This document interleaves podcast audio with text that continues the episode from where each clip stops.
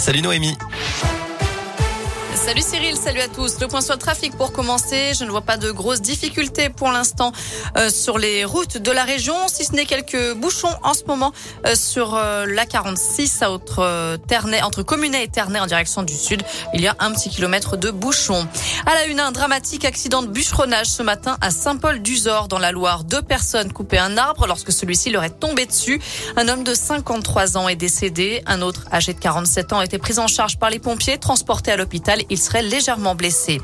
Dans l'un, deux individus ont été interpellés après un vol mercredi dans une parfumerie d'un centre commercial de Bourg-en-Bresse. Montant du préjudice, 800 euros selon la police.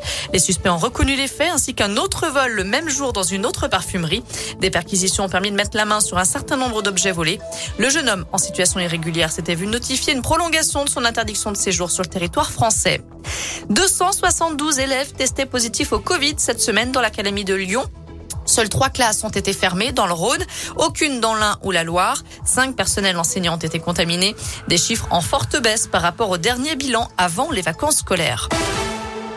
Au neuvième jour de la guerre en Ukraine, la Russie continue de semer la terreur après de nouveaux bombardements. L'armée russe s'est emparée de la plus grande centrale nucléaire d'Europe, la centrale de Zaporia. Aucun réacteur n'a été touché, il n'y a pas eu de fuite radioactive. Volodymyr Zelensky, le président ukrainien, appelle les Russes à descendre dans la rue pour dénoncer les manœuvres du Kremlin. De son côté, la France annonce que les poids lourds qui transportent de l'aide humanitaire pour l'Ukraine seront autorisés à rouler exceptionnellement ce week-end et le suivant. J'ai la conviction que je peux être utile dans les cinq ans à venir. Après sa lettre aux Français pour officialiser sa candidature à la présidentielle, Emmanuel Macron s'adresse aujourd'hui aux militants de la République en marche. D'après plusieurs médias, le chef de l'État s'exprimera à nouveau ce soir avec un message cette fois-ci sur les réseaux sociaux. Je vous rappelle que c'est le dernier jour ce vendredi pour s'inscrire sur les listes électorales et ça se passe uniquement en mairie. Il faut venir avec tous ces documents. Dernier jour aussi pour les candidats, pour que les candidats réunissent 500 parrainages pour se présenter. 11 l'ont déjà fait et Philippe Poutou devrait être le 12e d'ici 18h ce soir. Elle on ouvre la page des sports avec du rugby. Morgan Parra élu joueur du mois de février.